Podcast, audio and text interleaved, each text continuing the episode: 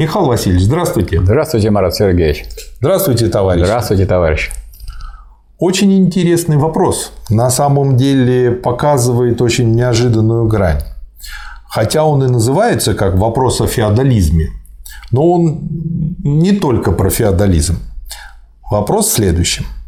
Почему нельзя считать феодальной демократией, эти два слова в кавычки взяты, например, систему выборов императора Священной Римской империи германской нации или короля Речи Посполитой? Ведь фактически собираются натурально феодалы, представители правящего класса и выбирают себе временного управляющего.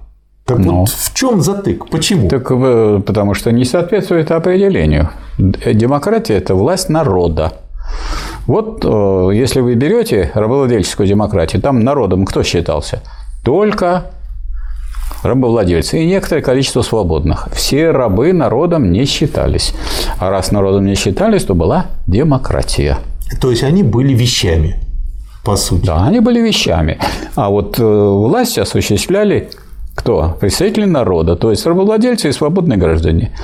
Поэтому это, несмотря на то, что все знали, что этих самых рабовладельцев было меньшинство, считают, вот зародилась демократия. Переходим к феодализму. Вот он сам же говорит, кого собирали-то?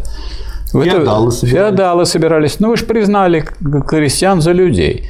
Работники признаны людьми при феодализме. Некоторые вот ругают феодализм. Вот, феодализм, эксплуатация. Да есть эксплуатация, но каждый крестьянин признается человеком. Его нельзя просто прийти и убить. Его можно даже бить плетьми.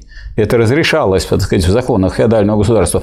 Но убить его просто так было нельзя. Не сильно наказывали за это, но наказывали. Причем доказывало это феодальное государство. Поэтому никак это не становится властью народа. Поэтому демократии при феодализме нет. За исключением редких таких вот вещей, как э, демократия там в Новгороде, когда там было некое вече новгородское вече, псковское вече, но это эпизоды. То есть получается в каком-то смысле парадоксальная вещь. С одной стороны, феодализм более прогрессивный строй, да. чем рабовладение. Да. Он э, дал гораздо больше послаблений для простых да. людей, для крестьян. Они перестали все-таки уже быть вещами, Появилось да. у них в их положении что-то человеческое. А с другой стороны, именно из-за того, что это было сделано, да. они перестали быть вот э, так со- в соответствии э, этому определению да. демократии. Так они написано, это монархи, архи. Это, это есть как раз устройство такое, что вот один человек, но этот человек представитель кого? Крестьян? Представитель, да. он представитель вот как раз этих людей, которые собираются, если надо, и этого царя свергнут, и монарха свергнут, вот эти самые дворяне и эти самые э, помещики. Но крестьян сюда не допускали никоим образом. И тогда, получается, есть вторая вещь. Можно сказать о том, что рабовладение в этом смысле гораздо более честная формация, чем буржуазная, чем э, феодальная. Ну вот в данном случае, да, конечно. потому что феодальная с одной стороны вроде бы признала за людей, а с другой стороны, ничего не, не все дало, что людям да, положено было да, дать. Да. И, э, то есть, грубо говоря, э, ложь на государственном уровне зародилась при феодализме. Ну и потом помещики могли просто бить, э, сказать, подвергать телесным наказаниям. Ну что это? Ясно, что это уже не демократия. Если сказать, те люди, которые являются народом, а народом, конечно, если они признаются за людей, а признание было сделано публичное, что вот есть крестьяне, они тоже народ. Ну так этот народ можно бить. А кто его может бить? Только эти феодалы, которые, вот как тут товарищ говорит, они собираются, делают всякие собрания. Это собрание только одного класса. А раз собрание только одного класса, никакой демократии нет. И тогда получается, если проследить вопрос дальше до капитализма, то еще больше признали за простыми да. людьми человеческого, да. но при этом увеличилась и ложь.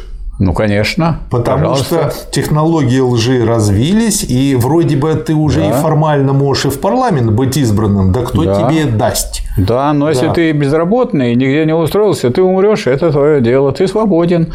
Удалось тебе попасть на работу. Хорошо, а не удалось, ты умер. Ну, так, зато каждый может, как говорил Чернышевский про этот строй, каждый может есть на золотом блюде, если оно у него есть. Если у вас нет, попросите лизнуть. Или понюхайте, чем пахнет. И тогда получается, что один из э, главных э, врагов построения коммунистического общества – это э, вот эта ложь, и надо научиться да. с ней бороться. Да, но как бы это бороться очень тяжело, потому что идеология господствующего класса, говорит исторический материализм, это господствующая идеология, поэтому при буржуазном обществе господствующая идеология была буржуазная, поэтому идите все к урнам, голосуйте, и вот вы проголосуете и всегда приведете к власти буржуазию. Почему? Потому что она правит. Они очень хорошо это назвали урнами. Да. да. Что в урны? Прах и мусор да. идет как всегда. Да, избирательная есть... урна. Так это куда вы хотите, что вы кидаете? Некоторые все время, вот у нас я удивляюсь, так, люди то ли безграмотные, что ли политические, они говорят, ой, какие-то нарушения, какие-то голоса неправильно посчитать. А если все правильно посчитать? Ну, если буржуазная идеология господствует, если все правильно сосчитать, кто победит? буржуазные партии. Неужели есть такой хоть один пример, чтобы в результате выборов в буржуазном обществе победил Э, рабочий класс или его представители. Нет таких примеров. И Маркс не, не случайно говорил, что что означает демократия, что один раз в пять лет представителям рабочего класса предлагается решить, кто из представителей буржуазии будет представлять и подавлять его в парламенте.